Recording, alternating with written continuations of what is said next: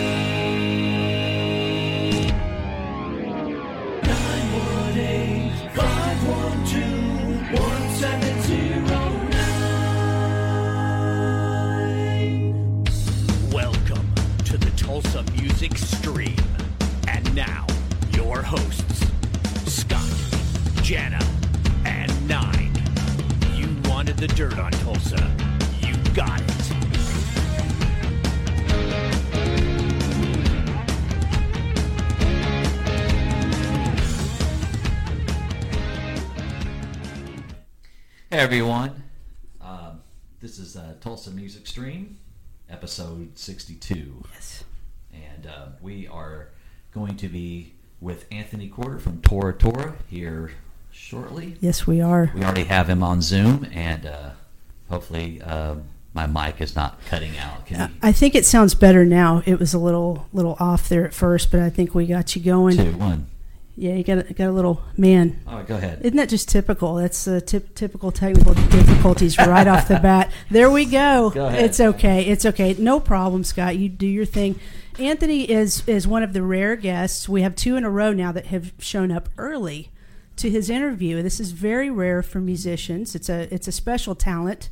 Uh, when these guys show up early, it it shows his professionalism right off the bat. So, Anthony, we want to thank you for joining us here on Tulsa Music Stream tonight.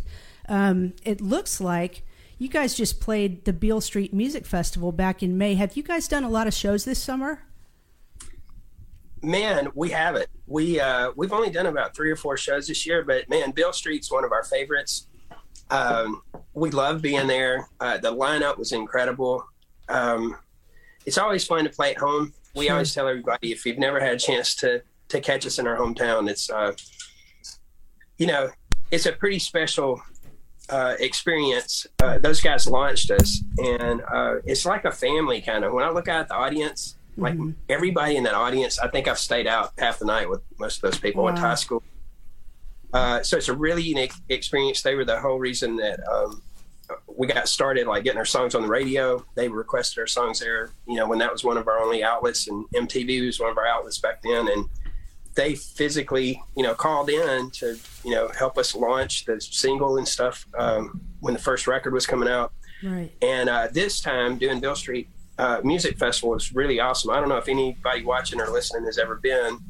Uh, most of the time, it's it's uh, runs parallel along the, the banks of the Mississippi River uh, Right. in Tom Park, and there's kind of like three stages kind of lined up, you know, back to back with the crowds kind of going through it.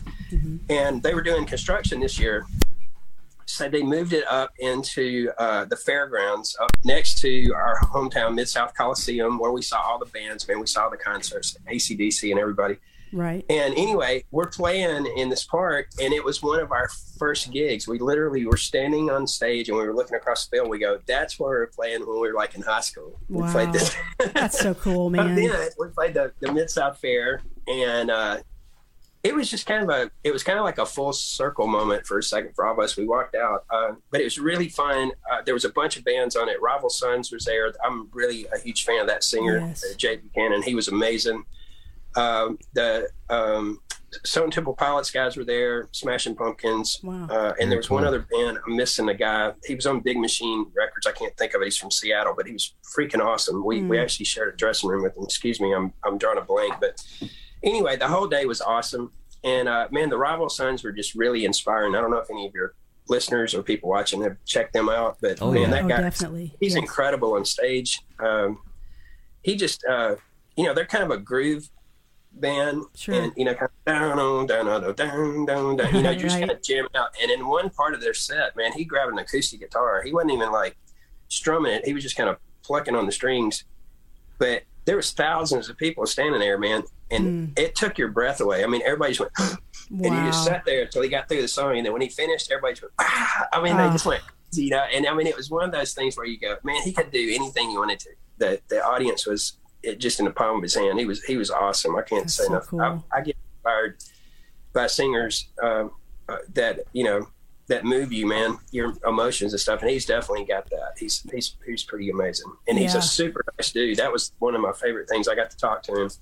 Uh, Well- he had lived here in Nashville. Uh, the my band is based in Memphis. I've been Right. in Nashville for a really long time, but uh, and he actually lived here. Uh, and so we got to talk for a second. So that, and he was super down to earth, and that always makes it really cool You bet when you meet does. somebody you know that you're inspired by, and they're real down to earth. So that's awesome. Absolutely, absolutely. Go But ahead, yeah, Scott. Bill Creek Music Fest was amazing. We we love working with them. It had been um, 2018 was the last time we had played there, uh, and the people that run it, uh, uh, Mr. Holt, uh, that's been there for a long time. Uh, they let us uh, join it this year, so it was it was pretty amazing. It was really That's- fun.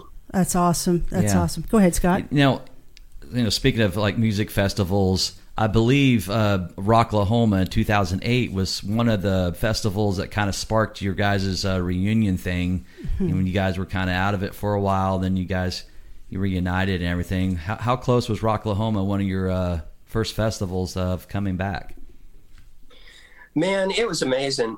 Uh, it was a lot of fun. You know, it's pretty in- incredible for us, like to have been friends for as long as we've been, and to be able to be making music together. We met each other in high school. Um, you know, started out as a little garage band, and uh, we've kind of all stepped uh, stepped back away from uh, our band activities and stuff because of our families and stuff at different times. Sure. Um, and we've always understood that we're kind of a family first kind of mentality. And um, but we took a big break for a while, and then we did a hometown uh, a show in Memphis uh, at a place called Newby's. It was on the strip, Highland Strip, right there by the University of Memphis. And it was just so fun. And we had an opportunity to go and do Rocklahoma. Uh, we had gotten together. We were getting together to do that reunion show thing to kind of celebrate some time together. And uh, man, it was so cool. It was it was really amazing to see a bunch of fans out there that they were sporting our t-shirts, you know, Yeah. repping us there. They came back and talked to us about our music and stuff. And um, you know, it's just incredible that music's really super powerful. We're inspired by all the people that we get to meet, man. I mean, everybody that we meet, um, we think about them when we're working on records and and um, the stories that we have, the crazy, you know, adventures that we get tangled up in Yeah. and uh, you know, it was just so cool, man. It was. I was really nervous um, that day. We played early in the day. It was super hot, and uh, I, my voice feels really rested. You know, we haven't been like road dogs for a long time, so I was wondering how it was going to perform and all that kind of stuff, and um, and just being up in front of everybody. Uh, but it was really fun. Everybody was really nice about it, and it, they, you know, allowed us the opportunity to come out and try to do that. And we got to see Kix and a bunch of bands that we're fans of out there. Now, I, I believe that um, it didn't storm. I think it did. Were you Man, guys caught yeah. up in that? That was an awful storm. It was so crazy. We went, you know, we were in temporary trailers in the back, you know, for the dressing rooms and stuff. And we went, we left uh, our uh, dressing room to go do some radio interviews and stuff. And while we were there, we went in and we split off into groups. You know, like the bass player and I went in one room, and the guitar player and drummer went in another room. And we were sitting there. We kind of noticed when we were on stage, you could kind of look out over the audience, and I mean, it's flat. It was in like Pryor, Oklahoma. You could look way off, and in the distance, there was this dark cloud, man, like kind of ominous looking thing, but it was moving really slow, you know. Yeah. And so I guess we got, you know, to visiting and everything backstage, and we weren't really thinking about it. But we went to the that other trailer, and all of a sudden, the lighting from outside the daylight changed. It kind of got dark, you know. Mm-hmm. And we said, "Whoa, that's that's kind of different." And the next thing I knew, man, I'm not kidding. The the rain was rushing by the window. It looked like the, the trailer was moving. It was like you're driving down the road. The rain was going. I kind of stood up and I looked out the window, and there was a BMW sitting out there parked next to the trailer, and there was about you know three inches or four inches of water was on the ground, Oh, like right as the rain started, and we are like, Yeah. oh my god! And then we kind of looked at each other and we go, oh my god, this is how it happens, man. We're sitting in a trailer in the middle of a field. This That's- is like Yeah. going to be tornado alley or something. Yeah, it Yeah. knocked But it over a bunch it- of stages. yeah. it's yeah, it blew in. I think only one stage got uh, got blown over, and I thank goodness nobody was uh, severely injured. I know a guy. I think a guy uh, hurt his arm. I think he might have broke his arm. Yeah. Yeah, we were there in the beer tent there in the back and, and you know, watched we it all there. unfold. We, we saw it. We got to see your set and everything. And I think it was Trixter, and it started coming really down on them.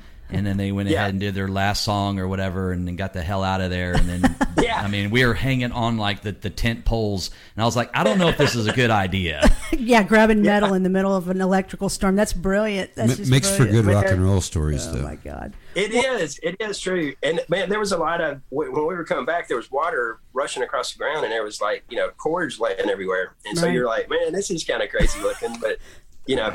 Yeah. Nobody sure. got hurt, and it seemed like the beer tent was really happy. We actually ended up back in there with you guys, I think. So yeah, Yeah. yeah, Hey, So- let's go. Let, let me ask the next Yeah, one go if you don't mind. I want to talk a little bit about you guys' recent songs because you all are really putting out some very quality material. You sound great. The band sounds great.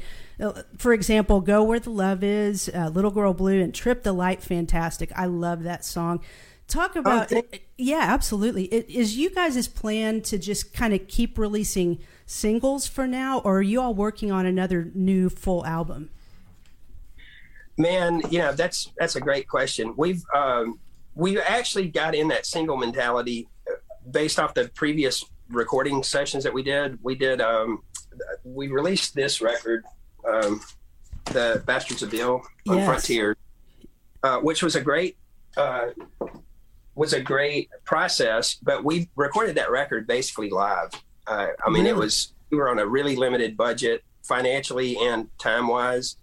And so when we got a chance to go back in the studio this time, we said, "Hey, man, you know, we want to have time to kind of work on this stuff." John was amazing on the the Bastards of the Beale record because uh, there was a lot of pressure on him just because we were there for a couple of days to get all the basic tracks together. Right.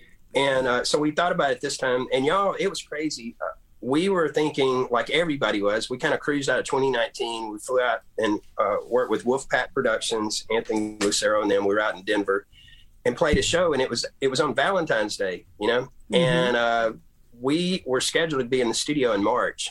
Uh, to, to go for some follow up recordings to Bastards of Beale, and I just said, "Hey, you know, we were at the airport. I remember talking to the band. Hey, I'll see you in a month. We're, you know, cool. We're going to take a break. I'll see you in a minute."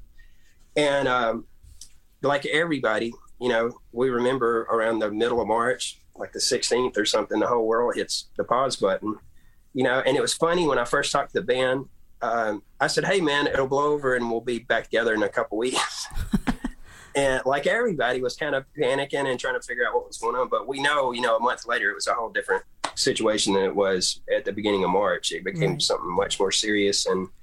Um, but it took us about 14 months, like e- like everybody else, uh, to see each other. We actually went back to Memphis in um, 2021. It was on my birthday. I went down to Memphis and we we met back up, and um, it was the first time to see the band in person, which was pretty crazy from back in uh, February of 2020. So that was you know that was a big deal, and we. Uh, you know, we didn't even set up in the studio, man. We our mic up in the studio. We drug our equipment in and turned our amps on like right away and just wanted to sing and play and you know, yeah. jam. And so, uh, but we got in there, and so we recorded about twelve uh, basic tracks to things, and we we were talking about it. and We said, man, you know what? We want to give John time to you know experiment with his drums and change his tunings on his snare and all that kind of stuff. And we said, man, let's just don't be in a, a rush with it. Right. So we got the the basic things together, and then we said, you know what? We talked about Bastards of Beale. We let out um, Rose of Jericho was a preview release. We let out Silence the Sirens and did a lyric video for that. And then we let out Son of a Prodigal Son. And but we were wondering, we said, did anybody hear any of the rest of the record? Did anybody even listen to like, you know, Lights Up the River or or uh, Let Us Be One, some of these other tracks that we had worked on. And we said, well, why don't we just put out some one at a time this time Sure. and just kind of let them live with it. If they or if they're digging it, we'll kind of let it float around out there for a little while and Mhm. follow up. And I, I, you know, from a music industry standpoint, depending on your genre or whatever, the consistency of getting stuff out is, you know, to keep your audience engaged is Yes. is kind of different depending on who you are. But we've noticed kind of in the rock world, like Tesla's done it some where they're just kind of letting a single out at a time. Mm-hmm. That I think it gives people time to listen through and uh, you know It's not a Yeah, bad they- formula. they- hey, listen, it's not a bad formula. The Beatles released a, sing- a couple singles and then an album, and then a couple singles and then an album. So that's Yeah. not a, it's not a bad formula. Yeah, and we're having fun. I mean, I think eventually, yeah, what you know, what you were asking. Sorry to do the roundabout You're answer, fine. but uh, it was kind of like we're thinking it, it'll eventually, you know, build in this to a project for sure. Um, Right. It's kind of those were kind of a snapshot of where we were at the time, but we've been having such a good time. You know, Keith and I were talking, and we're still excited about working with each other and being creative, even after all the the time that we've been together, we still genuinely just enjoy getting together and playing and stuff. And and Keith and I kind of stayed in touch during COVID. We were trading ideas, Yeah. and uh, we're in some crazy tune-ins and all that kind of stuff, kind of laughing. Uh, but we're kind of more. We want to be in the room with each other. So, and that's why we kind of held off from doing uh, during COVID. We did. Uh, we let this project out. This uh, unplugged Oh We had yes. recorded Yeah. Yes. uh, Cool. Live concert in Memphis at a room called uh, Lafayette's. And we had a really dear friend of ours, uh, Jim Green. He was a, a local promoter, and uh, we've known him since we were kids. I started singing, and he started promoting shows when he was about 18. And he was down in uh, Mississippi, or down near the uh, Ole Miss campus and stuff, doing shows. And he built his way all the way up as a, a promoter to run in uh, the BankPlus Amphitheater, is what it was called uh, previously, uh, and it was a huge venue. You had two of them, one in uh, Southaven, Mississippi, right outside of Memphis, and then one over in Little Rock, Arkansas. And so we worked with Jim uh, every year. Uh, we we bumped into each other, I guess, in the early 2000 teens, and he started talking to us. He would he would see shows in, in the pipeline coming. Like Whitesnake or Lynyrd Skynyrd, or it would be some show, and he'd go, "Hey, you want to come down here, and it'll be a good payday, and you'll get a it'll be a killer audience. You want to come mm-hmm. down here?" And so we were working together, once or twice a year. We had a, a, a good going home kind of gig and mm-hmm. tried to make it something special for everybody. And so he talked to us about that unplugged show. He said man i got an idea. He goes i want y'all to do unplugged. I got a venue picked out. And he goes it's going to be really intimate. And he goes my only re- request is that you record it.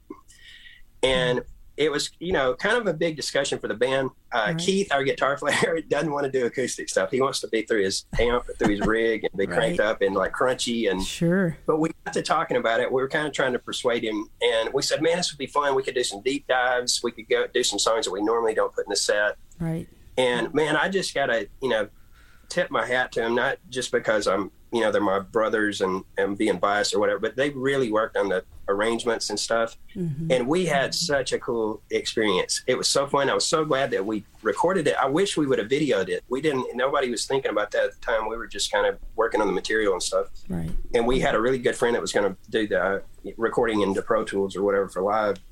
And um, but anyway, it was so fun. Uh, we had a bunch of people there, and it was kind of like what I was telling you at the beginning. I, when I looked out at that audience, because that was such a small room and such an intimate thing. I mean, I literally I was looking at people that I played high school football with. You know, when I was a fr- freshman in high school, we've been friends that cool. long Yeah. we, they had big tables full of people and they had traveled with us you know some of those guys had traveled around the country you know moved around for different uh, uh, geographic areas for their work or whatever and they always would come see us and so to have all those guys there and to be they were there for like the vip experience and all that stuff we got to you know tell a bunch of bad stories on each other Sure. and uh, do some hanging out but it was really fun and uh, we ha- we have uh, five songs i think on this unplugged EP, and then we have some other stuff in the can. Uh, we let out a song called Everbright that didn't make it onto the press vinyl. We did that over the summer to just kind of keep people updated on some of the stuff that we were working on. And so we got a couple more of those that are kind of around that'll eventually see the light of day. But yeah, it's it's a different approach, man. It's it's a different world. You know, nowadays uh, the music industry, the with technology and the resources that are available now, and the amount of noise that's everywhere. And I don't mean that in a bad way. I just mean just we're overstimulated with so many things and so many options and stuff.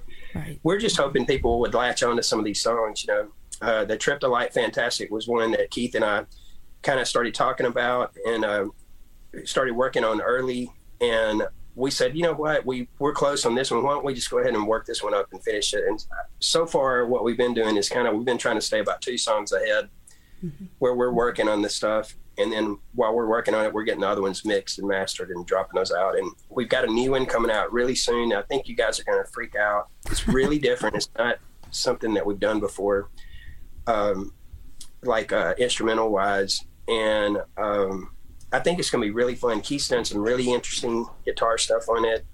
We're just having fun, man. Still being creative. Sure. You know, we're That's trying cool. to put stuff now together. We're still passionate about it, man. I'm still crazy, as crazy about being creative as I was, you know, when I first started playing guitar and stuff. When I was Wow. first, you know, learning chords and stuff. I'm I'm finding myself. I think that part of you, whatever that creative thing is, it gets stronger as you get older. Mm-hmm. Uh, I, and I, I think it's like something that you don't take for granted. You know, we are all, like I said before, we all have other commitments and things going on in our life and stuff, but that has been like a mainstay for each one of us. We've all been creative in other capacities outside of, of Tora Tora. And, you know, just being totally candid with everybody on here, man, I've had points in my life where I just said, Hey, I think I'm going to just turn this off and kind of, you know, take a break for a minute. And you can't, you know, it's like Right. kind of just part of who you Yeah, are. If you start doing that, you kind of Yeah. realize, man, this is something that's kind of like an outlet. Um, So are you guys having to like conflict of how many new songs you're adding to your set list as opposed with all you know all of your ones that come off your you know your first album, your second album, and of course yeah, your third one? you know, they're all like kind of little babies. Like I know people tell you that all the time that you- you're kind of fighting for your children that make it into the you know the process or whatever, whether it's, Sure. it's going on the project or it's going to be on the live thing. I think a lot of ours lately have had to do with those tune-ins I'm talking about. If if we're doing fly dates and stuff like that, Keith will have a couple of guitars with him, you know, one main guitar and kind of a backup. But we haven't really got super adventurous on the the uh, crazy open tunings and all that. We would probably do some of that stuff at the home show where he could bring you know extra gear and stuff, or if we're traveling with with a um, you know equipment trucks and stuff to go to the venues we're Uh, going so to. he, he has what he's comfortable with. yeah. Is, is- Yeah, it's fun, man. We've we've found some really interesting ones through the years, man. I've had uh, different friends of mine. I was laughing one time in Memphis. I, I was hanging at a, a little bar in Midtown, and it was some of my favorite musicians, some of my favorite writers, super talented dudes that I looked up to. And we were kind of, you know, having a cocktail or something. It was kind of late, and we were talking. and We said, "Hey, man, you know, do you ever feel like, or at least I did. I said, do you just feel like you're writing the same song over and over sometimes, you know, or whatever?" and everybody kind of laughed, and they said, "Man, that's your style. I mean, you're going to kind of you're to be hanging in those certain areas with your voice where it is and all that stuff, Right. and your and the chord progressions and all." that. But this one friend of mine said, "Hand me that napkin over there," and he wrote out, you know, like an open tune in. And he said, "Go home and tune your guitar to this, and then talk to me next time you see me." Wow. and it was true. I went home. I did it. It was like an open detuning or something. And I went home. Uh, I realized the one he was talking about was one that Keith had used on a, on one of our recordings on Dead Man's Hand uh, on the Wild America record. Uh, we had written with a guy named Stan Lynch, and so we we had used that one before, but I didn't have it on my my acoustics at the house. But anyway, once I put it in that tuning, I never took it out. I mean, I, the one's behind me. I, have still got one. It stays in that one all the time. I'm just Uh, curious. Can you tell me real quick what that tuning is? We, we play, so I'm I'm curious now. It's like a DADGAD, I think is what people call Okay. it. Okay. uh, it's um, Dad, it's just yeah, it's just kind of and it's and I kind of move some of the strings like a half step or a step up, depending on like what kind of melodies and stuff you're working on. But it's just cool. I mean, we're still kind of all dealing with within the same parameters, but it just the, the harmonics of everything kind of rings different. The melodies and stuff, it takes you somewhere uh, that sounds a little bit different, uh, and it's fun. You know, that's it's still that part of it makes it still exciting and stuff. Trying figuring out new ways to express yourself and everything. I mean, I'm just I, I love it, man. But yeah, man, talking about the set and stuff, it is hard because your latest stuff yeah. just as a songwriter in general, you're always most excited about the last one. You're like, man, I've used uh, every you know little trick and tool that I've got. Now I've got this one. This is like the best thing I've ever done. And uh, and so you're kind of wanting those to make it in there. Uh, but uh, we've done quite a few. Man, on the Bastards of Beale record, we we pulled in. Uh, you know, Son of a Prodigal Son was one of the the one with the video, so we did that one a lot. Yeah. We did Giants Fall. We used to open with that one a little bit because that's a really fun one to it's it's comfortable and we can kind of all get you know at ease uh, using that one. Uh, but it's funny, man. You kind of get in these routines with your sets and stuff, and for the audience and stuff, you want to keep it exciting. You want to kind of change it up a little bit, but you also know that a lot of people are there to hear this specific, you know, song, whether it's nostalgia or some Sure. memory or I'm, Whatever I'm, it is. I'm actually. Um, what anniversary of Surprise Attack uh, are you at now with that? What, what year this did would that come? probably be the thirtieth. It was Wow. ninety two. Oh Yeah, my gosh. we're So- super proud of that record, y'all. So if it's the 30th worked- anniversary, I'm sure you guys are you know having to throw in a lot of those, uh, of course, your your hits and stuff. And I love the the, the first track. It loves a bitch. Uh, great track. The whole album is just. I mean, the album cover is just phenomenal. Everything about that album is just right there with with all the greats, you know, of, of that era. I agree. Who who, who made? Oh, thank you, man. Who did the Well, album man, cover for that anyway? that was through uh, the creative department at A and M. Okay. Um, that I, and y'all are gonna have to forgive me. Uh, I'm drawing a blank on the guy's name, um, but we worked with them. Um, we worked on that first record for about a year. I think we signed a um, a record deal, and then we recorded probably I don't know sixty songs for that first record. We were writing and writing and writing, and uh, Walking Shoes was one of the very last. I mean, Love's a Bitch that you mentioned went on an EP that we had out in Memphis. It was one of the first songs we ever wrote, and it's kind of always hung around and stayed with us, uh, and it's always in the set. Um, but yeah, Surprise Attack was it was crazy, man. It was like our first uh, experience was it was uh, overwhelming in a way, not not in a bad way. It was just we were so excited the potential of everything, and just being in there with the people we were working with. We were working with a guy named Paul Ebersold. He was the guy that had helped us with our EP, and he actually had. There's a studio in Memphis called Ardent Studios. I don't know if your people watching or your listeners know about Ardent Studios, but if you don't know about it, go look it up. There was a guy named John Fry that ran the studio, and he was an amazing person, man. He started the studio like in his grandmother's sewing room and in his garage at his house, and then uh, he was in high school, you know, and then he moved over to National Street in in Memphis, and he was very smart. What he did is at the time, uh, Stax was blowing up, and I don't know if your listeners know about Stax soul music, but they were the biggest black owned business in the United States at the time. They were battling with it was them and Motown. So you had Detroit and, and you know soul music going on, and then you had the South with Otis Redding and Wilson Pickett and all those dudes. So they were kind of battling out. And what John did, he was really savvy, man. He bought the same recording equipment that Stax had, and he was this little young, you know, teenage dude, and uh, and he put this equipment in. So he got the overflow from Stax. So he was having these really successful producers come over, and he was showing these little kids, these little, you know, suburban little white dudes. Hey, this is how I got the guitar sound on that Otis Redding song. This is how we mic the drums. This is the way we did everything. So he was learning, and he was all about. He was kind of like John Fry's the guy's name. Y'all can look him up, but he was kind of like a, a father figure to our band.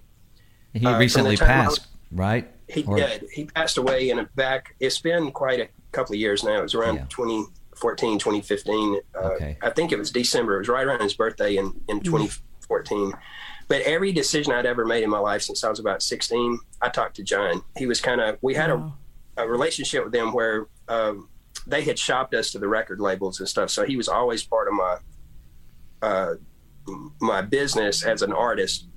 And things kind of shifted, man. As I got older, um, our relationship changed because I shifted gears. I went over into the music business, the entertainment business, and worked for record labels. And I worked in music publishing, and I turned into a professor, which is really crazy because I left high school.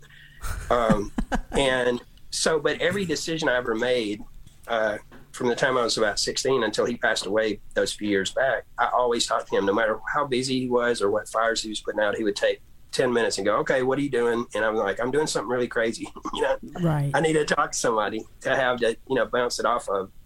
And, and he always played, you know, devil's advocate with me. He would talk to me about the steps I was taking and about how it was going to help my profile, you know, my professional profile and Sure. how I could contribute to things. And so he was just, I can't say enough great things about him. We had a really special relationship. Uh, he actually wrote a letter of recommendation for me to go to college after my stint with Tora Tora. The record deal was over, and I'd been doing some independent singer songwriter stuff.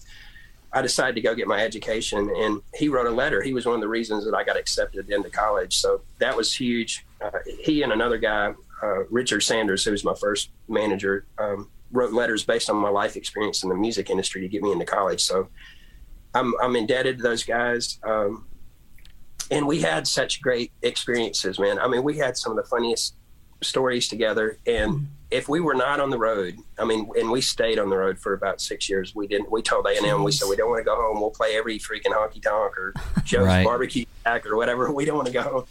Did you Uh, did you learn any? I mean, after you you know learned the bit the music business, did you ever think back about some of the decisions that you made? You know, when you before you before you knew every you know the things about the business, and go, man, damn, I sure wish I would have had this knowledge back then when I was a little bit younger. man. Man, absolutely.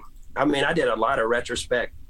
Uh, in my mind, I was doing replays, you know, of our career because, you know, when we were young and doing that stuff, we just went on tour and everything was organized for you. I didn't know there was all these strategy meetings at the, you know, corporate record label with, with meetings to have meetings about, you know, your scheduling and your promotional activities and marketing and all that kind of stuff we just showed up with itineraries and uh, and followed along, and we wanted to make sure, you know, most of the time when we were in a town, we were there less than 24 hours, so we had to go and promote and shake as many hands and hug everybody and party, and uh, we didn't miss much on the partying, but we really wanted to just make the most out of the the time that we were there with the people. That was the most important thing to us, Sure. and um, so when I got into the the corporate side of it, it was it was really nuts. And the, the really crazy part is I switched genres when I went into the corporate world. I went from uh, the heavy metal world. I was working at a country label here in, in Nashville.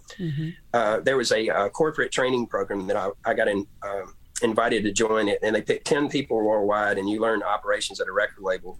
So every division from scheduling and promotion and marketing and digital media and every aspect of it, the publishing side and all that stuff. So, and I got to spend time in each one of those areas. So when you were saying, you know, did you do retrospect? I was like, oh my God, man, now I understand why all these, all this paperwork was shooting around everybody. And Sure. at the very beginning, you know, it was kind of like somebody like put a dot on the wall, you know, and they go, this is you, and this is everybody else is going to be digging in your pocket. We're like, cool, man, let's go make music That's so and true. you don't think about the ripple effect you know that the the how it's going to affect you after that kind of knee-jerk reaction kind of thing but Right. i mean we everything about it i don't really feel jaded i mean when you said it are there some things maybe that y'all would have done different you know definitely there's things about how you negotiated and all that stuff but Mm-hmm. you know as up and coming emerging artists and stuff sometimes you don't have a lot of leverage uh, you know to use that so it's you don't have to take the deal but it may not be the greatest deal that you've ever had in your life so you And a lot of times you that. just you want to go somewhere, so you're just like you're young and you want to just go. Like, yeah, we'll do that. Yep, we'll Yeah. do this exactly. And Yeah. you just think, you know, like, what am I going to have to give up to get what I want? And it's Sure. like, Sure. I, maybe some kind of trade out here. But uh, man, listen, our experience with A and M Records was amazing. I'm not kidding. I'm still friends with a lot of those people that are still uh, in the industry or retired that were around when we were there. Uh, they were like a, an independent label. But they were very successful, and they had some of the best staff. I'm not kidding. Our promotion people, they were totally crazy. I know all the promotion people were nuts, but we just got really close to them because we told A and M the very first time that we left Memphis. The first place we went was New York, and we had never traveled. We we got signed in Memphis. We had never left Memphis before. So, and they literally flew and got in a car with us. They said, "I just want to see your face the first time that you see the skyline Wow. of New York." And uh, it was amazing. It was so awesome, and we had such a good time. It was a lot of work, but we were just so excited. We just said, "Man, we'll do whatever. We'll drive wherever. We don't care. We'll just get in here." I mean, we literally got in a van and drove straight to New York. I don't think we stopped or whatever. We were just like, stop to fill up with gas and go to the bathroom and get something to eat. And then But it had to be so exciting. I mean, you know. It was, man. And we took three of our best friends were our crew guys. So there was four dudes in the band, Wow. uh, and we're all high school buddies. And then we had three of our best friends went as our crew. So there were seven of us. We were in a 15 passenger van, and we were like a group of Vikings. We were just like, we were ready to go conquer, man. We were like, camaraderie. yeah. Yeah, so you, you put out Phantom Rider. It was like one of the first uh, songs on the radio, and then um, of course you you know you had Guilty, Walking Shoes, and yeah. you know yeah. Man, I'm telling you, Phantom Rider is so crazy, man. Uh, I'm still friends. There's a guy named Thomas Howard. I talk about him. I do these uh, Sunday sunset sessions and I play acoustic. Um, started during uh, the COVID thing, but I was talking about him on there. Um, he and I wrote Phantom Rider together. Um, he was he lived in my neighborhood. We weren't really uh, we didn't go to school together or anything, but he used to walk his dog every night. About mm-hmm. ten o'clock, he had this dog Fred. I, I'm, I can't remember what kind of dog it was, but it was kind of this little black dog. And he would walk it up the street, you know. And I kicked the screen out of my window. I lived in kind of this little ranch level house with my family, and I kicked the screen out. So when he'd come by, I'd lift my window up and I'd go out. And we would just sit in my driveway and like stare at the stars. And we Oh, would talk oh, wow. about, you know, and we mm-hmm. were talking. He was into really progressive stuff like Yes and Rush and all that. And I was kind of like Zeppelin and Janis Joplin and all that. Cause, so we mm-hmm. kind of butted heads. We were kind of, you know, messing with each other. But we would sit out there, we'd smoke a cigarette, stare at the sky, and we were talking about music. And he was just really great with lyrics, man. He had just stacks of poetry and stuff in his room. He was a really great bass player. But we had the music. I, I mm-hmm. had the, I remember that chord, that opening chord Phantom and I was just sitting on the edge of my bed, like, I wonder what this is going to be. I wonder what it's going to say. I wonder. What...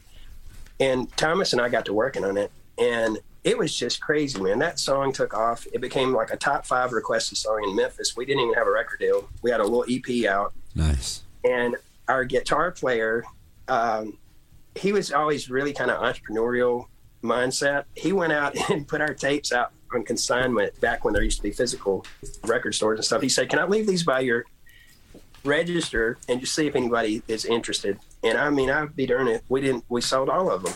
I mean, we stuck them out, cool. people went by there. The song started playing, and the guy that signed us to A and M told us um, we had uh, done a couple of showcases, and we used to have this crazy warehouse in Memphis where we do these parties all the time. And so we invited all the record people to come there, and we created a little VIP area for them where nobody would know. We told them to come early, and we put them up in the top of the building uh, by the soundboard and stuff, and uh, and then they just organically caught us in our habitat. You know, it was our rehearsal room, and people just came in. They drug like lawn chairs. They had their coolers. We had five gallon buckets sitting around so they didn't burn the freaking building down. So like put cigarettes out.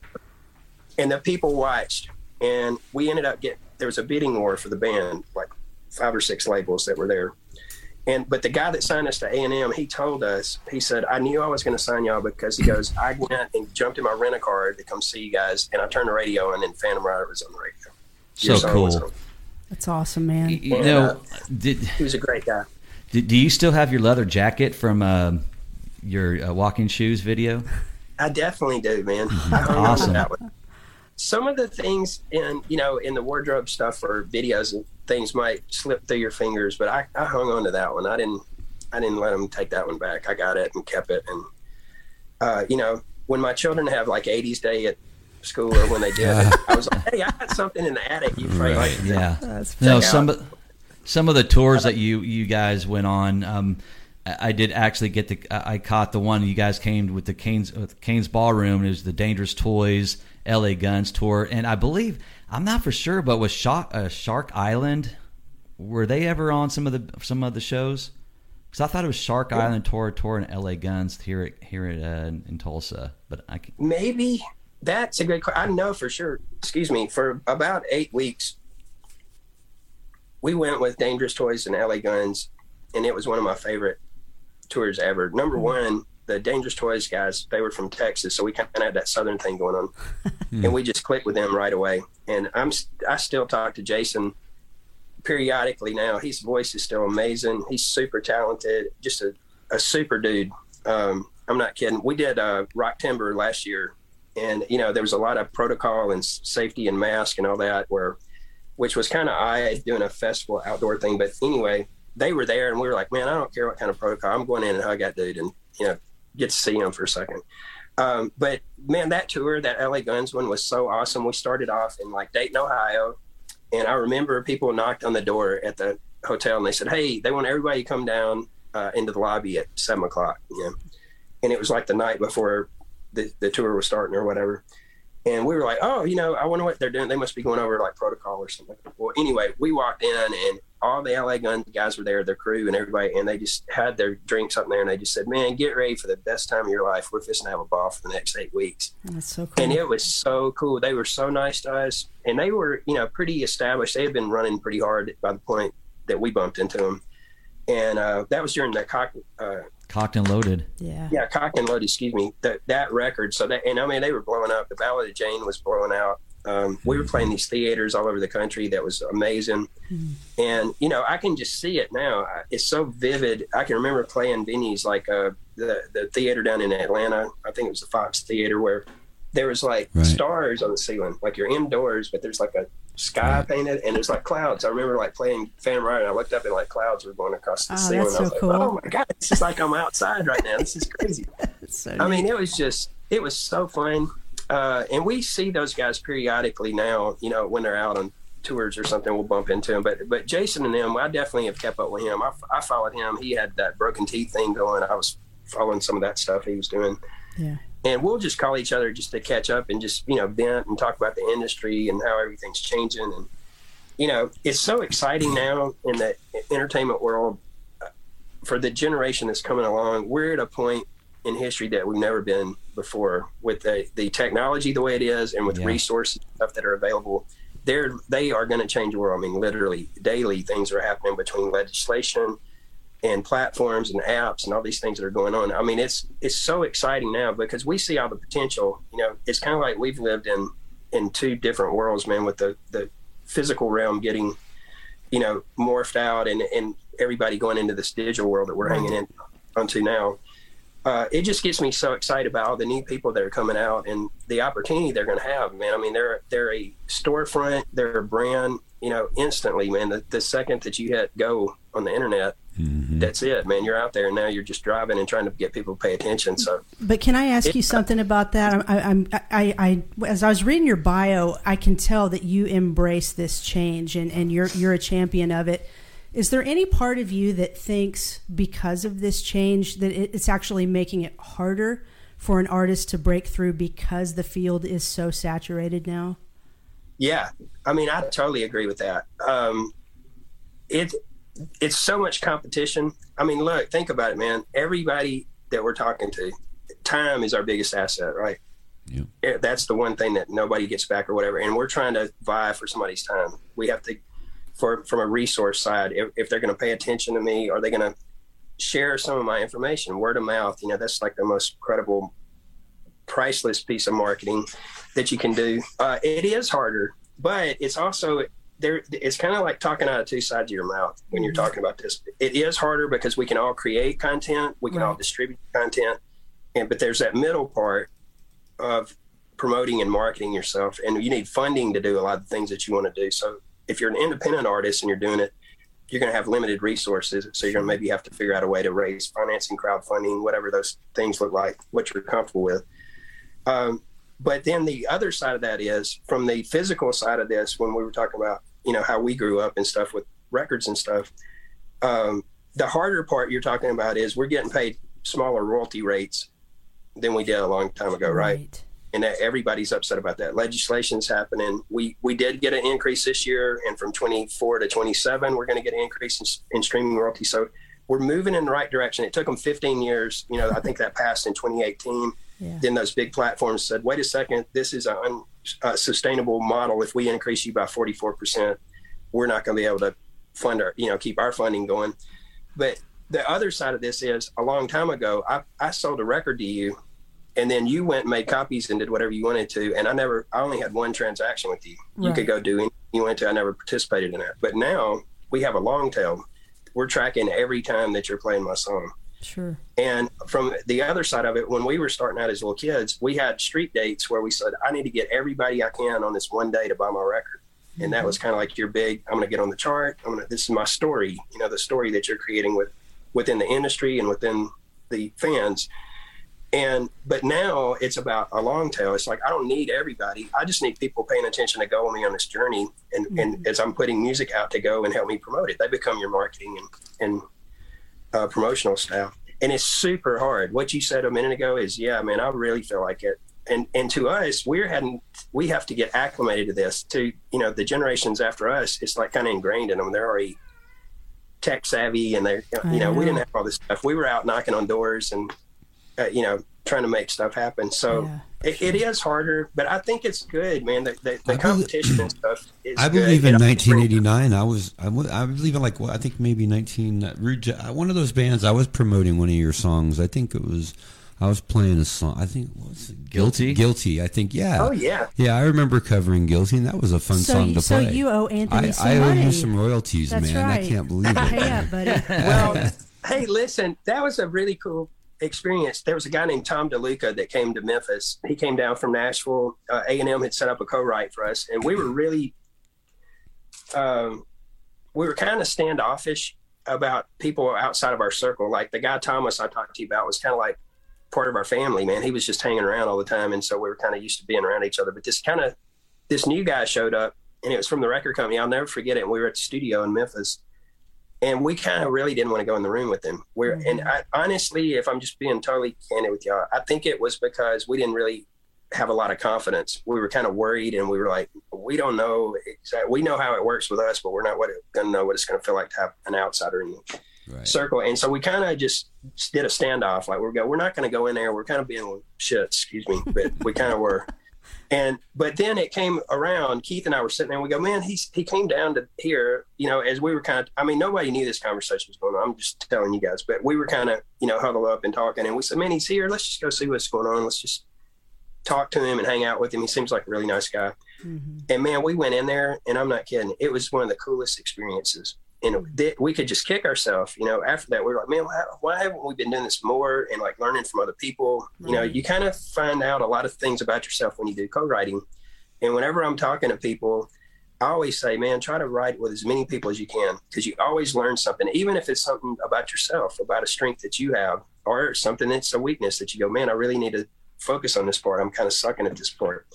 Uh, you start learning things about yourself and you learn things about their techniques and their cadence and the way they put rhyming together, the way they put the melodies, arrangements, all those kind of things. It makes it really exciting.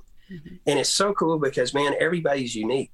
Like this it blows my mind. It's so it's so powerful. Everybody kind of looks at things different because of their life experience their True. perspective their creativity their critical thinking skills. All those things come into play.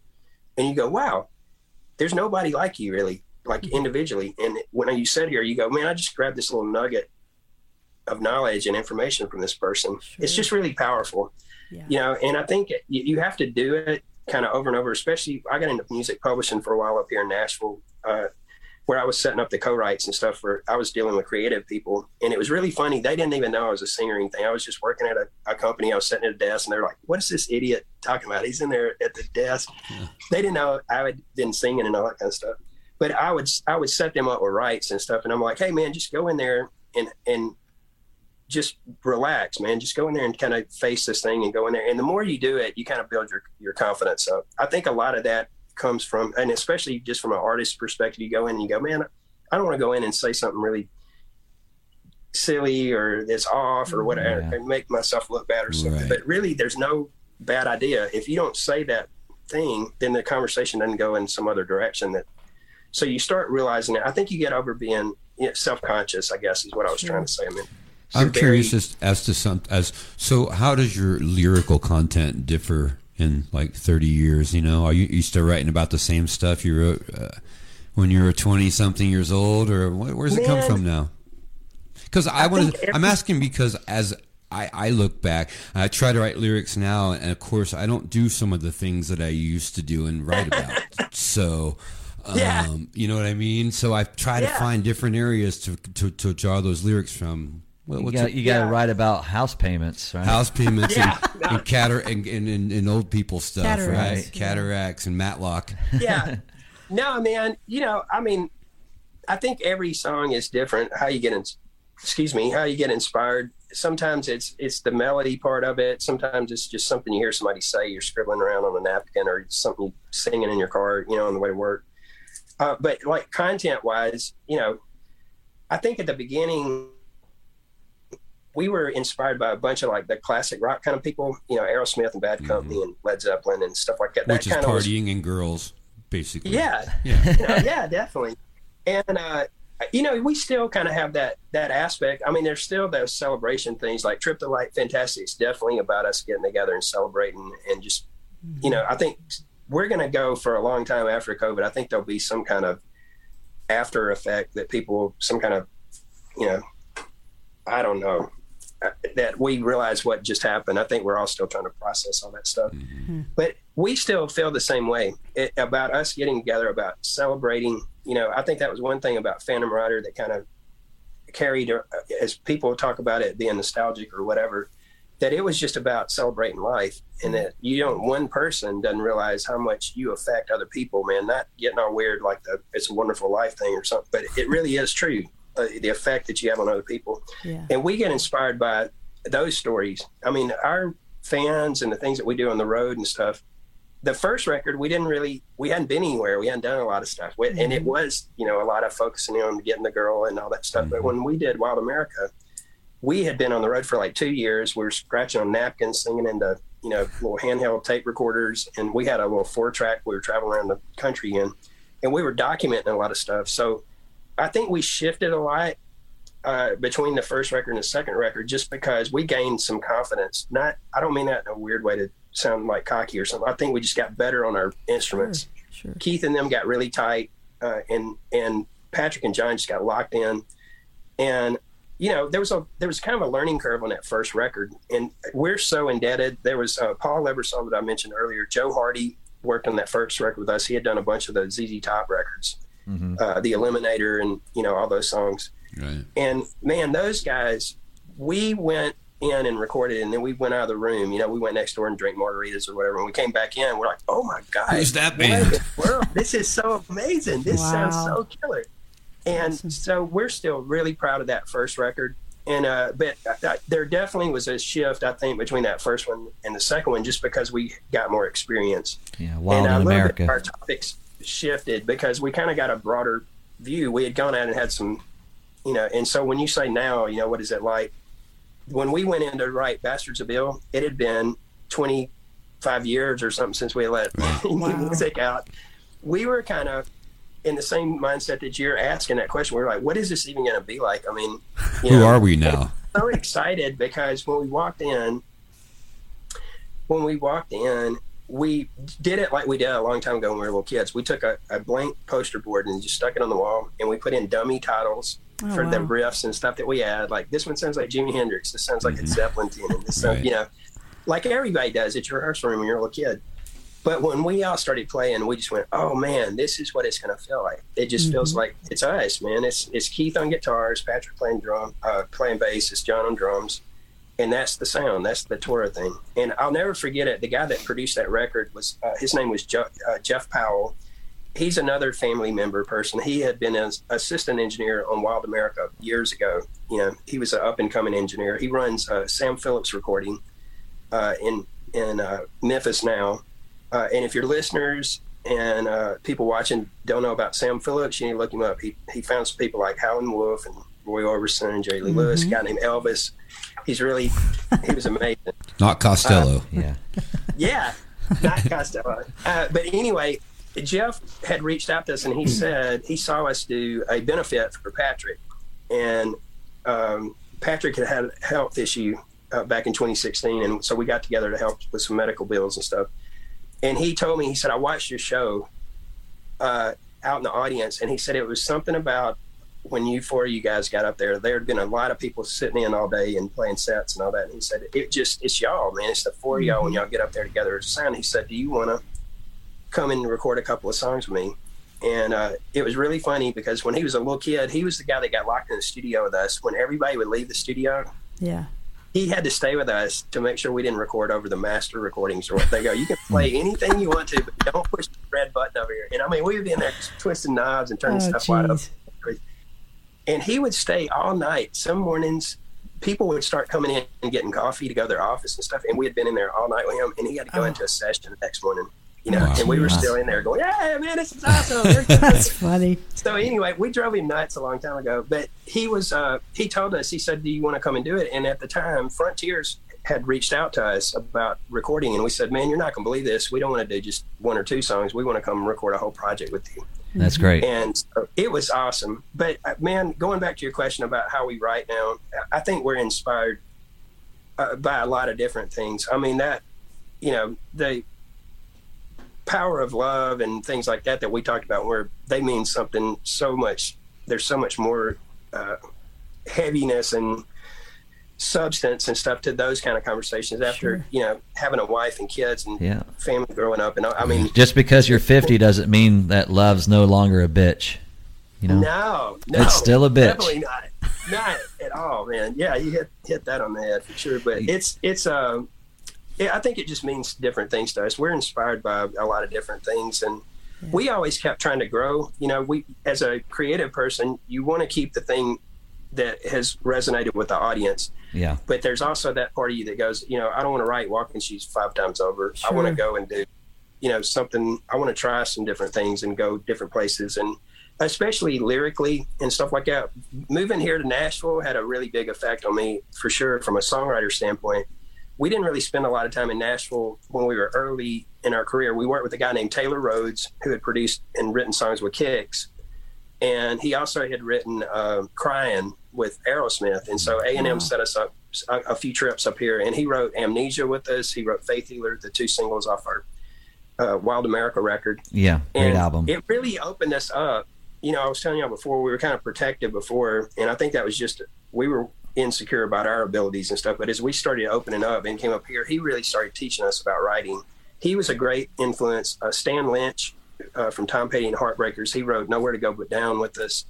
Uh, "Time in the Tide," um, "Rescue Me." We, we wrote a bunch of songs with him too, and that they were just really you know successful they were they had kind of been doing enough they had um, you know chops and things to teach us and then it, when i went into it from a corporate standpoint like working at publishing companies and stuff and i was dealing with writers and stuff looking at it from you know a monetary standpoint it, it kind of shifted it like i was watching people out there it was really a craft like to me i'm really foreign to the idea of just going and clocking in and writing a song every day like Sure. Yeah. you know i'm gonna go get a cup of coffee and i'm gonna sit in a room and i'm gonna come in and i'm gonna do something So, and I just went, this is so weird. Like, Yeah. I want to be inspired. I want to look at the sky, you know, I want to somebody uh, affect me or in some way or Right. something spiritually going on.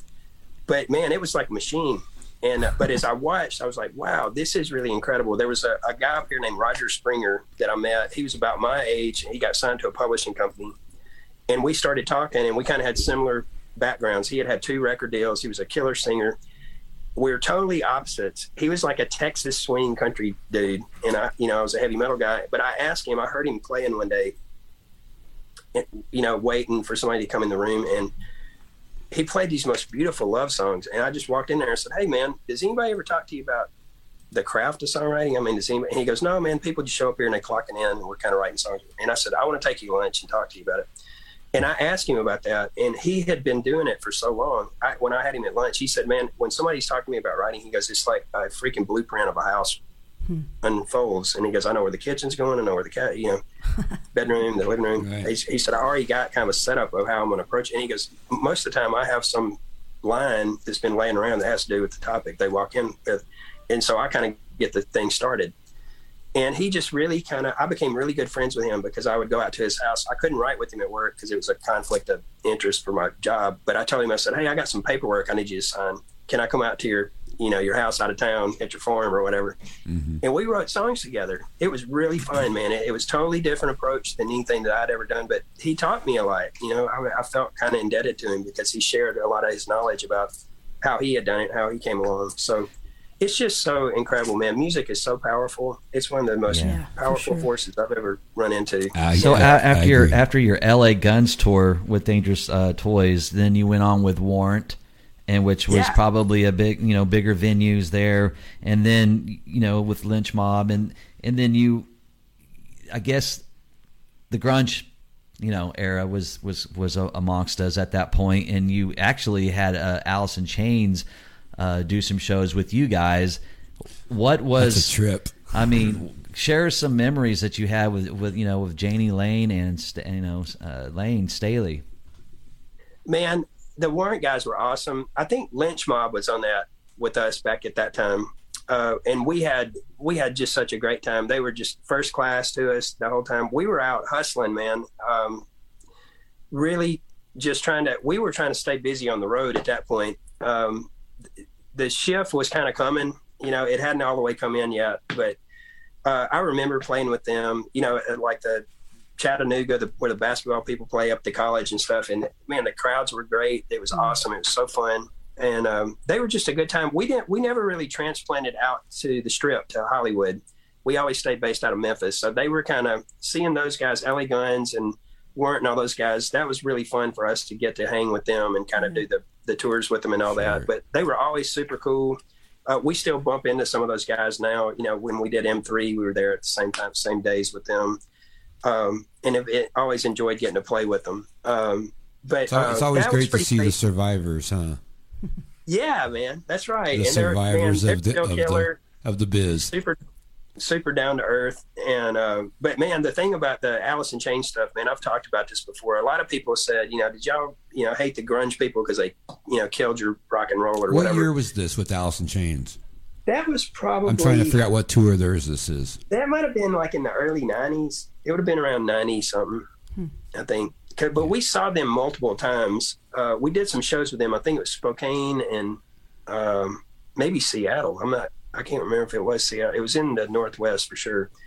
But uh, when we played with them, we didn't really think of it as a grunge thing. Like we saw them and we were like, man, they kind of sound like Black Sabbath. They're kind of heavy rock, but they were super down to earth. I mean, I remember walking in and they're uh, so it must have been early 90s because I remember walking in and their their t-shirts were on the wall and we are going Alice in Chains I wonder what they're going to be like because we met different bands every night and uh, I couldn't stay I was still underage so it would have been 89 something like that Wow. 89 90 because Okay. I had to, I could do sound check and then I had to leave I, I would look through the window and all my band was in there like So that would have been their like their first tour. Man. Wow. yeah. And man, we stayed friends with them. They recorded in with A and M at the A and M studio. We were out there doing press and stuff. And uh, I remember they came up one time, and uh, Layne was hanging out of a car. He was like, he was up in the window, you know, riding on the car. And he came up, and uh, he had a baseball hat on. and had dreadlocks in it. And he came, he came up. They were hollering and stuff as they come across the parking lot. And he goes, "Hey man, how do you like my haircut?" And when he did it, he grabbed his hat and he spun his head, his hat around, and all of his hair went with it. And when he took it off, he had short hair. He had sewn his hair into a baseball cap. Oh my gosh, Holy that's It's crazy. like dreadlock. Yeah. it was and we also we saw him in Memphis. They came through. This must have been early because they were doing a club date. Uh, he had broke his ankle, and so he had to. They had a big couch. I think it was purple. Uh, that they put on stage, and he went out and like stuck his leg up on the thing and sat on the couch and sang the whole set. But man, y'all, I got to be honest with y'all. His voice was freaking incredible, man. He is Oh. he is Like, he is my all time favorite rock singer, man. Yeah, he's Man, great. I'm serious. He was so powerful, man, and just super down to earth. They were just really cool cats. Um, it was really, I guess we were seeing them right before they really got huge, man. Because I think they came through after that. They were on all the coliseums and all that, you know, opening Yeah. for other Yeah. people and everything. But they were really nice, and um, you know, it's hard. Soundgarden was on our, our label with us, you know, so we kind of interacted. We would see those guys every once in a while. Or I, Chris came to Memphis and sang on some stuff at the studio we were working out. Um, That's so cool. You're one of the rare always thought they were stories. Great singers, man. I mean, yeah, you're one of the rare stories, though. You got to hang out with the, you know, because most of the '80s bands that hung out together didn't get hang out with the '90s bands, and you kind of got the best of the. You kind of hung out with the, you know, both worlds there. So that's Yeah. kind of cool. You know yeah, what's it was. it what's kinda also cool, man. amazing about you guys is you know the fact that you guys got to host Headbangers Ball, and then Oh, you're yeah. also on Bill and Ted's uh, Adventure. What was it? Ex- Uh, Excellent Adventure. uh, Excellent Adventure. Yeah. You got a song on there. I mean, those are two major milestones that you know when when we were growing up and we're playing in our young bands. That's you know definitely two things: have a song on a kick-ass movie, and then also you know be able to host Headbangers Ball. You know, and be able to do all that. You know, it was so crazy. We watched, ev- excuse me, like everybody did every weekend, and it was like one weekend we were sitting there watching it, and we looked up and Walking Shoes was on there, and we went, "Oh my god, they're playing our video!" Wow.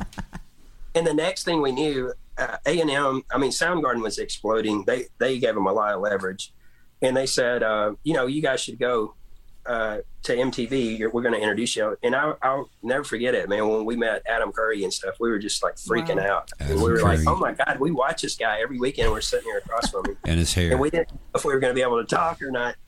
And then uh, they invited us back to do uh, the Hard 60. We got to do that in the afternoon. when yeah, were yeah. voting and stuff. So, you know, on that round, by that time, it, it was we were kind of we weren't totally not nervous, but we were like, okay, we kind of know what the what it's going to feel like or whatever to be there. We were so nervous the first time. We were just we didn't know what we were going to do. We were just, but it was so fun, and they were always cool. And we got to go in there a couple of times. We went on there with Adam Curry, and then we went back. Riki was hosting the course, and Lonn Friend was there. He did a really great um, review of our Wild America record when it came out. That we just we are still. I saw him at M3 not too long ago and was telling him how much cool. Wow. you know all these years later how much that meant to us.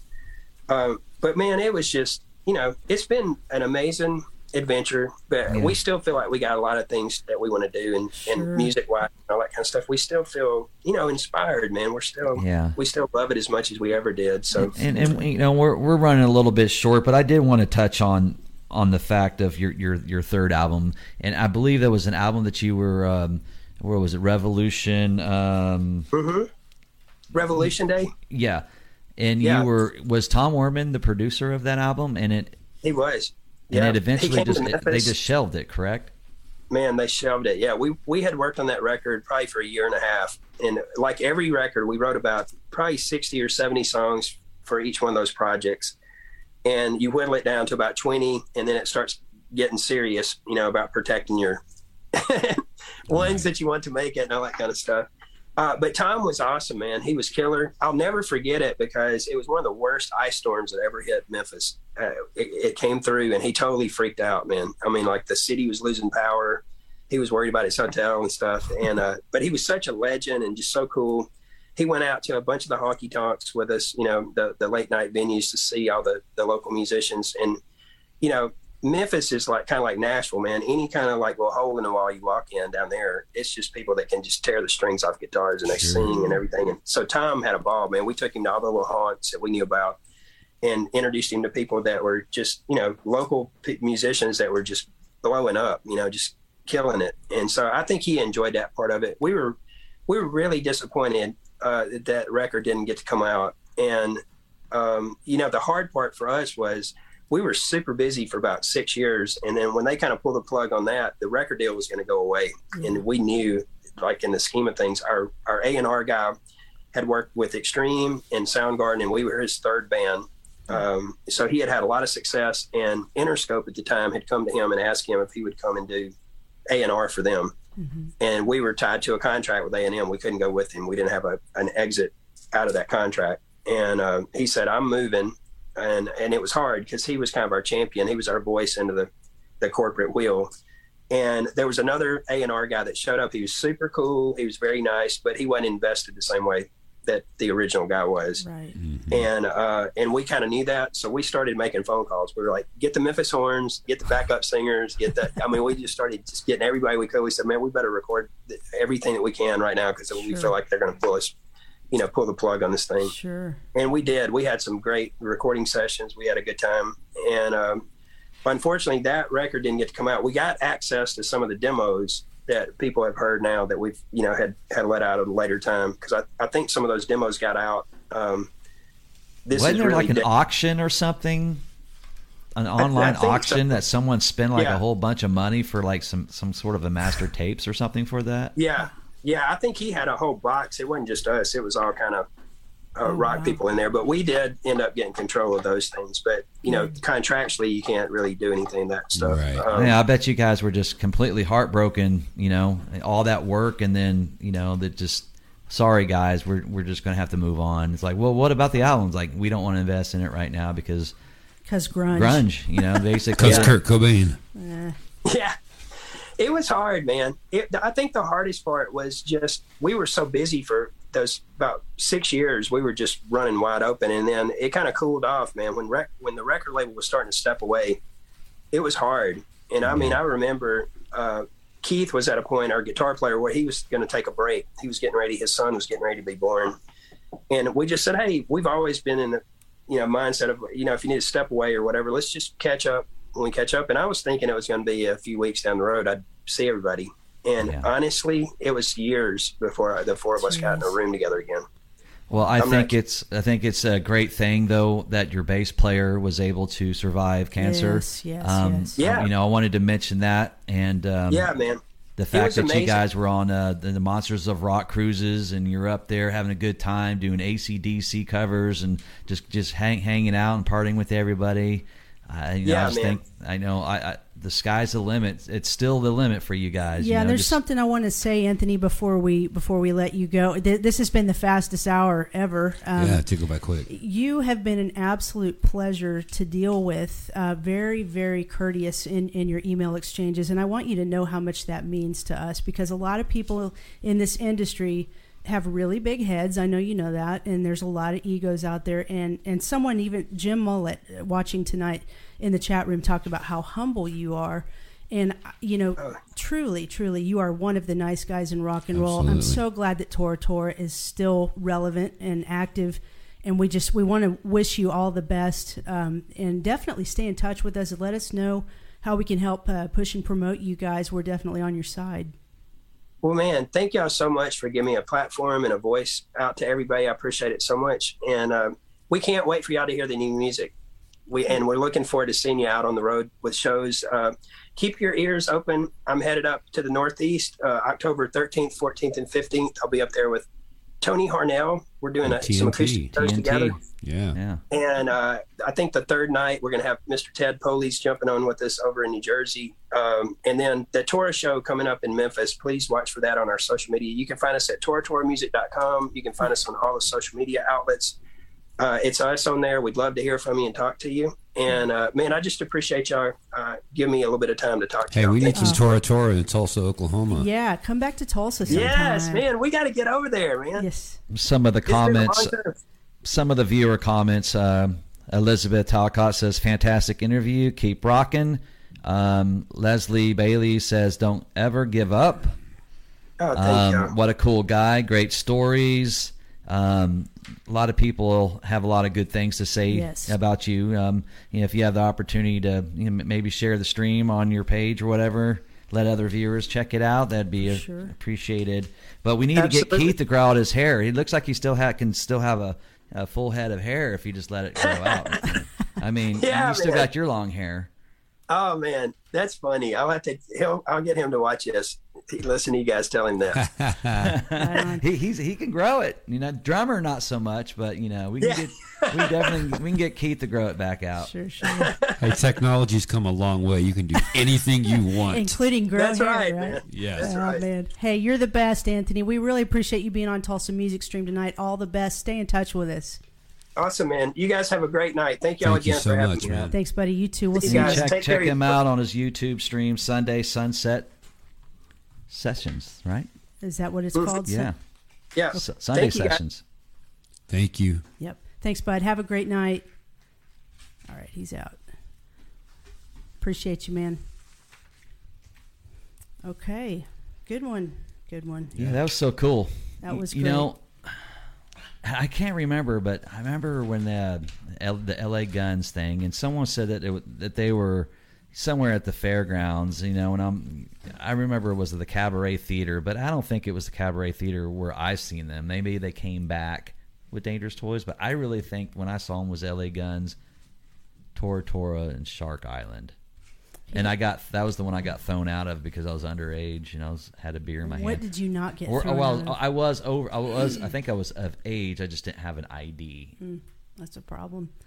But we, we really are very appreciative of Anthony's time. Um, if you came in late to the stream, uh, you can catch the replay. You can always see all of our streams uh, on replay. If you Yeah. go to Tulsa Music Stream on Facebook, check out the videos. Yeah, we are on YouTube. Uh, we're on Twitter, and we're on Twitch as well as Facebook. Get on the, any of those platforms and check our streams out. Um, you know, we have a huge list of all of our previous guests from everyone from Rudy Sarzo, Lita Ford to um, you know Nickelback. To you. Yeah. To me. Yeah. so there's a lot of cool stuff on there. Um, just check it out and hit subscribe on on all that stuff. And you know, our Facebook page just was able to um, change up its um, format. Now I wasn't ever really able to like send out invites. Only every now and then it'd let me. But now I think there's a an, an invite uh, button on there or a like button. And so if you haven't liked our page yet, please do so. Be sure to share it too. Yeah, we appreciate that. Matt Lemieux, thanks for that hookup with Anthony, too. We appreciate you. Thank you to our sponsors, uh, Okie PC, Identity Merch, DEB Concerts. We appreciate your support of the stream. We do have two more shows coming up. We've got a lot stacked up here in October. We're going to be back on the air in five days. Tuesday, October 11th at 8 p.m. Steve Brown of Trixter will be on with us. And then a week after that, we have rescheduled Mark Kendall from Great White. He will be on with us Tuesday, October 18th at 8 p.m. And we would certainly be remiss if we did not mention the passing of our friend Mike Jameson, Mikey J. We want to send our thoughts and prayers to to all of his friends and family, and uh, we certainly are going to miss him. A lot of us have a lot of special memories with Mikey, Absolutely. and uh, we just want to send our thoughts out there. Um, we're thinking about him and all you guys tonight that that loved him. But, uh, Teresa. Well, I don't think we got her on the no, camera. no, no. no. Let's say hi. Hey, girl. Hi. You took your glasses off. That's exactly I what I did. did. You know what we should do, Teresa? What should we do? Let's. I, ju- I got mine on. Okay, we're gonna put ours on too, and someday Nine will put his on. Yeah, w- well, not Nine. He's he doesn't do that. no, I don't do that. But now we look smart. Do I look smart? Yeah. Okay. Yeah, you look. Abs- everybody looks really smart. How was everyone's week? Smart. Smart. My week was. Smart. You have a smart week. It was a smart week. Yeah. I have a Yeah. smartphone, a smart car. What are some of your guys' experiences with uh, Tora Tora? Did you ever go see them live, or did you Yeah, have, I saw. Did you have I- their album? Man, I saw them somewhere opening for somebody. I just can't place who. Maybe I It's a long didn't. I don't know. Yeah, it's been a long time, and that was a lot of well. you I did get to see him at the Rocklahoma show, which was, uh, you know, other than the the '80s, Yeah. and that was it was a really good show. Um, that was in 2008. You know, that was back when it Rocklahoma is just 80s. Yeah, just Kinda. came out, man. Right. So it was a it was a phenomenal lineup that year. It had like Armored Saint and a bunch of cool bands, man. It was pho, nah, ma, no. Yep. Yep. Yep. So if you guys do not have anything else, we, we will sign off for the evening. Yes. Yeah, And- thank you guys for tuning in and I appreciate each and every one of you. And thank you for everyone for sending stars. Um, they're always West always there for you to keep sending. Yep. And we appreciate each and every one of them. We'll see you guys next Tuesday, October 11th at 8 p.m. when we talk to Steve Brown of Trixter. Have a great five days. We'll see you very soon. Take care.